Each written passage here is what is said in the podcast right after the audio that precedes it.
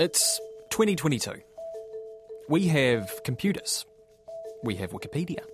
A huge bulk of all of the knowledge humans have ever acquired is available to pretty much anyone with an internet connection in an instant.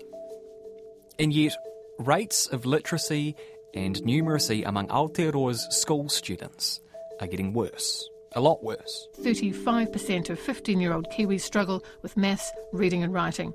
To break it down further, 19% are illiterate, and another 21% only have basic ability in literacy.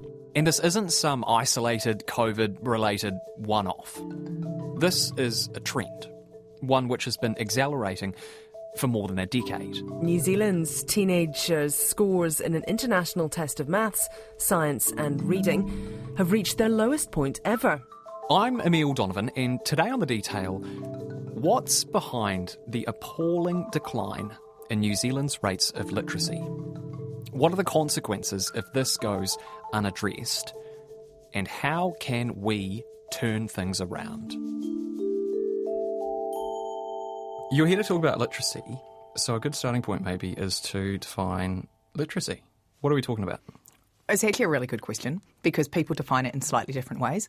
Dr. Nina Hood is a former high school teacher, a senior lecturer at Auckland University, and founder of the Education Hub, a non profit organisation in Auckland which tries to make high level education research more accessible to teachers and parents. I think if you get back to just the most basic definition, it's the ability to read and write. I think increasingly we're looking at other aspects as part of literacy, so things like oral language, which we know contribute to your ability to read and write, things like digital literacy, so the ability to read and interact online, and also critical literacy, which is getting more into your ability to interpret, analyse, critique different sources of information. Mm. One thing that you come across a lot in this area is the term functional literacy. That refers to what literacy and how it relates to functioning in society? Yeah, so when we're talking about literacy, and I could think the functional literacy particularly is focused on reading and to a lesser degree on writing, yeah. but it's essentially just the basic level of literacy you need in order to be able to engage in everyday tasks that you would undertake as part of being a member of society. So that could be going to the supermarket and being able to read the back of, of a packet mm. of food to understand what's in it. It could be being a member of a democratic society, your ability to actually vote yeah. and to be able to read a voting paper and have enough literacy to be able to do that. How do we measure literacy? Another really good question. there are a variety of different ways that we can measure it, but if you come back to sort of particularly school level literacy and you're looking at some of the big data sets that we have from the international testing, so your um, PISA results, your PIRLS results, if you're looking at reading, a lot of it is based on providing students with texts and different levels of texts and then asking them questions about those texts. So getting them to um, show that they understand the key messages within that text, being able to make inferences from that text. So those are the sorts of things that we're looking at. You mentioned PISA and PIRLS there. So these are like internationally standardised measurements and tests, are they? They are. So they're international tests that, um, so the PIRLS takes place with 10 year olds and from around the world, and PISA with 15 year olds. And they essentially provide every few years a relatively rigorous, valid standard of a particular aspect of literacy. Okay. Countries opt into it, so not, it's not in every country, but it does provide a really great snapshot of where we're at. It's obviously not the full picture of everything we want to know, either about literacy or about a student's achievement and outcomes in school, but it does provide a really useful measure. And because New Zealand's taken part in both PIRLS and PISA since around 2000, we've got data points across you know 20 mm. years yeah. to understand how New Zealand's achievement in literacy is going over time as well. And yes, you can compare yourself to other countries. For me, that's less important to hmm. actually comparing ourselves against ourselves at different points. So if we've if we started doing these in around about the, the turn of the millennium, we've got, as you say, a couple of decades of research to sort of call upon and compare and contrast to. How are things looking at the moment? Not particularly great. New Zealand's worrying long term decline in the international PISA tests of reading, maths, and science has continued. So, what we've seen, particularly over about the last decade, is a decline in literacy achievement. They're a little bit lower than uh, back in 2015, just a point worse for maths, a couple of points worse for uh, reading and science. Now, the Ministry of Education says that's not statistically significant, but what's happening here is there's been this long term decline. So, what we're seeing is both a growth in the proportion of students at both ages 10 and 15 who fall into the lowest literacy bracket. We're also seeing a decline in the proportion of students reaching the highest levels of literacy as well. So the average level of literacy is going down, and the proportion of people who are achieving the highest levels of literacy, both of which are desirable, the people who are achieving the highest level of literacy is also sliding. So a- across the board, things are worse. Correct. Why? Great question. Um, and the honest answer is we don't exactly know. So we can understand to some degree why things aren't looking great in terms of literacy. In terms of trying to really nut out well what's happened in the last decade to work that out, we don't entirely know, but we've got some things that are going on that might might provide us with some ideas of what's you know why we're seeing this decline. So I think one of the things we know that is that over at the last 10 years, the proportion of young people who are reading for pleasure mm. has decreased. Here in New Zealand, we like to pride ourselves on how keen we are on reading. But is that true? Some of the statistics that have been available recently about reading habits in New Zealand are a little bit concerning. A large percentage, I think nearing 50% of teenagers, don't regard reading for pleasure as something important. And what we know in terms of reading is the more you read, the better you get at reading. Um, so there is something in what's called reading mileage and reading fluency that leads to improved literacy outcomes. Um, so if children aren't reading for pleasure, they're not getting as much exposure to text, so their literacy levels are not going to be improving as rapidly. I think we can probably also um, make some assumptions about the role of the digital and digital technologies over this time. We know that in the last decade, the amount of time that well, young people and all of us are spending on digital devices has increased. New Zealand teenagers are spending 42 hours a week on the internet. And that's one of the highest levels in the world and double what it was in 2012. And whilst the research is a little bit patchy and we can't draw a causal link, I think we can intuit that there's something going on around increasing uses of devices and decreasing levels of literacy.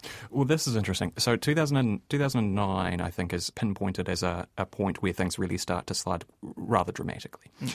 Over that time, over these 13 years since, the use of technology in the classroom has really been championed. And I know that this is something that you specialise in, is the integration of digital technology into, into teaching. Do you think that we've almost pushed it too far, that we've come to rely too much on something, or see it as a tool that is going to be a saviour without necessarily understanding how best to utilise it? So I think absolutely that latter point. I think often technology is viewed in incredibly positive terms, and it is seen as something that is it can be seen as something that's universally good and going to bring good. And it's certainly true that technology has unbelievable value. We absolutely need to be learning how to engage with it and use it. But what all the research would tell us about the role of technology within education and within classrooms is it's very much a question of how it's being used and how often it's being used. Mm. What the research overall would suggest is that too much technology use within schools is linked with poorer performance. And it's also to do with how teachers and students engage with devices and with technology in school as well. That's important. So, on average, students that are left to just engage with devices without the input and support of teachers, on average, tend to do worse mm. um, than when you have greater teacher interaction. Earlier this year, Nina Hood and co author Taylor Hughson published a report called Now I Don't Know My ABC. Pretty much a stock take of where things are at with literacy in Aotearoa. They wrote, Literacy is of critical and growing importance. And you know, I guess that sounds a bit like a truism, but is it? There have been pushes in many sectors recently to simplify documents and interactions with agencies to make things more accessible. There are so many jobs now which are much more removed from reports and sheets of paper and IT and coding and graphic design. Isn't the world, in a sense, more forgiving now to someone who's functionally illiterate than it's ever been before? I understand the argument, but I'd push back on that and actually say I, I don't believe that. I think yes, we can think about it just in terms of jobs, but I would actually argue that in most jobs, having a degree of literacy and being at least functionally literate is actually incredibly important. Mm. Not least because if you are not, you can't read your employment contract. and they're actually really important, yeah. right? It's really easy for us to actually, for people who are obviously highly literate, it's easy for us to not actually realize how much we rely on our literacy and our ability to be literate um, just to participate in our daily lives. Getting up in the morning and going to the fridge Bronwyn Yates is Te Tumuaki, or Chief Executive, of Literacy Aotearoa, a charitable trust which helps adults with low levels of literacy to improve. And all the components of literacy that are just related to having a fridge, whether that's about being able to buy a fridge, have the money to have a fridge, as in the job that's related to that, the um, choices that you make about which fridge you're going to have, the contract that you might need to sign if you're doing an interest purchase of the fridge. There might be other aspects to when you go into the fridge and you look at what's the food in there about how you knew which foods to choose, whether you're able to determine which ones were, say, on sale, discounted, etc., which ones were the best ones, again, for your own health and well-being, etc. Come out of the fridge, you're putting your kai on, again, you've got power, um, you need to make sure that you're paying your power on time. You need to be able to read um, when that's due. You need to know if you're receiving a red notice about what that means for you and what you need to do to address that. Mm. And then there's your kids. They're getting ready for school as well.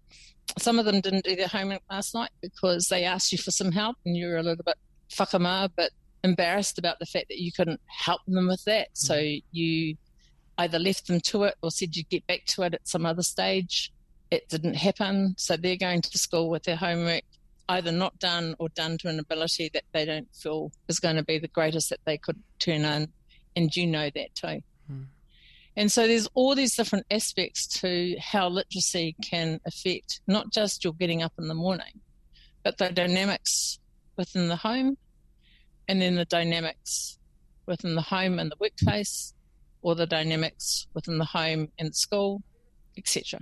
And we also know that with the wealth of information that is available now, and it's, you know, growing at an exponential rate, increasingly it's our ability to be incredibly discerning about which information we engage with, how we view that, whether we trust it, those sort of critical literacy skills are growing in importance. And you can't have critical literacy skills if you don't have your basic literacy skills in place first. I wanted to bring that up, yeah, uh, because we hear a lot about the threat of mis and disinformation and, you know, the misrepresentation, even, even at a high level, the misrepresentation of scientific research to suit a particular agenda. All of this is linked into the idea of literacy, isn't it?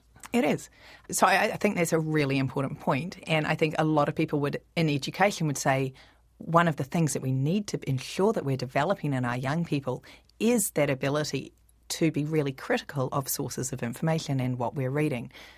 But we need to ensure that young people have those basic literacy skills before we can do that. We can't develop critical literacy skills if people can't actually read the information in the first place and also connect it to a wider body of knowledge that they hold. Bronwyn, you, you largely work with adults to help improve levels of literacy, which I imagine can can vary quite a lot from, from person to person. But I guess the common theme that you would see in, in everybody is that, you know, most people who are literate learn their literacy in school when they're a child. And so I, I'm just going to stop you for a second. Sure. Just for a second. When you think about the first times that you heard a story, where were you? Um, well, yeah, no, that's a good point. I was at home with mum. Exactly. Mm. So we didn't first learn about reading and telling stories and being involved in literacy at school. We learned it way before that. Mm. and we would have learnt it through dialogue, you know, because literacy isn't just about reading and writing. It is also about speaking. It is also about listening. It is also about thinking and, and, and being critical and judging aspects. You know, so people will say, "Oh, what's critical literacy?" And I'll say, "Think about it like when you're," and and they'll say to me things like, "How is how is your driver's license related to critical literacy?" And I'll mm. say, "Well, it's all about knowing why you would stop at an orange light and knowing that that has an impact on on you if you choose or decide to go across that orange light and into the red zone. That those are critical literacy aspects. Those are the things that teach us judgments, that teach us considerations and consequences of what we're about to do. They are all intrinsic components of literacy mm. when we think about what it is to be literate. One thing that comes up a lot in this that I'm actually kind of sympathetic to is what about parents? Where do parents come into all of this? You know, what expectations do you think there should be for parents in the zero to five kind of time period? We know that there's the development of particular skills and knowledge that are really important in terms of a child being able to read. So, one of the really fundamental building blocks is around oral language. Mm. So, the more words you're exposed to, the more ideas you're exposed to through oral language, the easier job you are going to have of reading because essentially what you're doing when you're learning when you're reading is you're mapping the written words onto the oral language that you already know. Mm. So the amount of language you're exposed to makes a big difference. So talking with children fundamentally important in terms of those early language skills. And that can be developed in a whole range of different ways. Some of it's talking, some of it's through reading stories, reading stories in an interactive manner. It's through songs and singing, it's through rhymes. So a lot of it is around exposure to language in different forms and exposure to text as well, and just experience reading books and developing an appreciation and love of books and what they can offer. Mm. I guess that's linked in as well to. I've always heard, I don't know whether this is apocryphal or not, but um, that a good degree of someone's maybe it's economic success or professional success or whatever, it can be linked to the number of books in a household when one is growing up. Like I say, I don't have a source for that. I don't know whether it's true or not, but I suppose that in and of itself introduces a degree of inequality from very early on, and that if you have parents who value reading and education, then you have a massive head start in life. Yeah, absolutely. And we we know that the amount of reading that a child engages with, and in particular the amount of interactive reading, has so that's you know not just sitting down and reading a storybook from start to finish but actually engaging with what's going on with some of the vocabulary with what's happening in the pictures what with what's not actually in the text but what can be inferred from it has massive flow on effects not just for literacy and developing the ability to read and write, but also in terms of supporting children's executive function skills and those sorts of things. So it, it is critically important. I read a lot when I was a kid. I used to get in trouble for it. I would read with like a, a light under the covers. I really got into young adult novels, and this is this is a thing that's interesting. Tessa Duder was actually on 19 a couple of weeks ago talking about this, about the dearth of young adult novels and the lack of respect for books that are written for teenagers. And I mean, that makes a lot of sense, really. You know, you don't just go from the very hungry caterpillar to crime and punishment. Yeah, I mean, do you think that's a that's a an interesting observation? Yeah, it is a really interesting observation. And like you, I read voraciously. Mm. Well, I still do, but particularly, you know, when I was a child, I just devoured books. Um, and, you know, a lot of love for Tessa Duder. Yeah. Um, you know, I kind of grew up yeah. on a diet of Night Race to Kawau and Alex. Um, but yeah, I think it's a really interesting observation. And I listened to Tessa's um, interview, um, and I think she, she highlighted a number of different things. One is we know that what any of us are reading, but particularly for young people, it's got to be a topic that's interesting to them, right? Because if it's not something they're interested in, it's really hard to hook them in. And she was making a particular observation about New Zealand mm. young adult fiction mm. and the fact that it's not promoted. She doesn't believe it's promoted in schools as much as it could be. And I don't actually know whether it is or it isn't, but I think it's a really interesting thing, an important thing for us to be thinking about because making sure that young people have access to great books that are going to interest them hugely important. Someone might say with justification in this area, I will never be good at reading. Maybe I'm dyslexic. Maybe it's just not something that I'm I'm good at. And maybe a better way to look at this is to give me more opportunities that capitalize on the things that I am good at. That I am a square peg, and society has a lot of round holes. And rather than trying to hew me into a round peg, maybe the best way of doing things here is to dig some square holes. Yes and no. So, yes, I think absolutely we need to take a strengths based approach to, in education. So, you know, we know that we've got a huge number of neurodivergent children going through our school system. We've got children with a range of different interests, capabilities, etc. So, yes, we need to make sure that we are recognising and enabling and supporting students' strengths. But at the same time, I don't think that that can be an excuse for why we don't support a child to be mm. able to learn to read and write. And we know that the vast majority of young people, if they are given the right instruction, the right support, they can learn to read and write. You know, you, you gave the example of a dyslexic child. Dyslexic children can read and write. Mm. They can be taught to read and write. It's just making sure that the way that they're taught to read and write works for them and their particular needs. I think there are going to be a range of different things we need to do. It's not going to be a, just a, if we do this one thing, that's it, we're going to be good.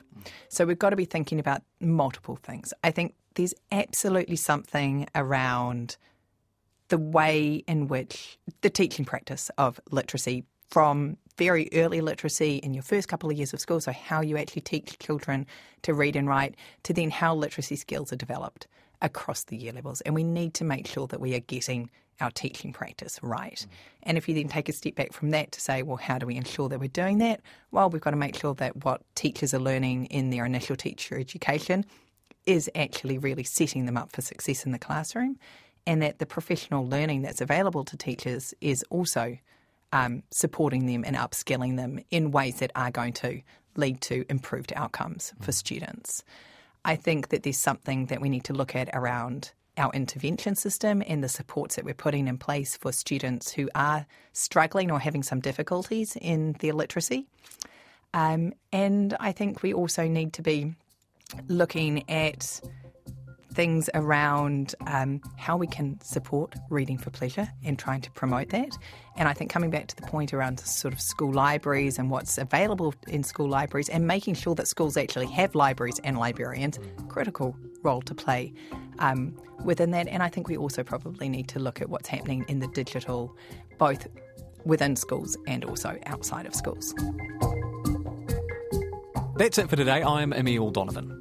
The Detail is public interest journalism funded through New Zealand On Air and produced by Newsroom for RNZ. You can get us downloaded free to your mobile device every weekday from any podcast platform. And if you're using Apple, please leave us a rating so others can find us too. Today's episode was engineered by Jeremy Ansell and produced by Sarah Robson and Bonnie Harrison. And thanks to Nina Hood and Bronwyn Yates. Matewa.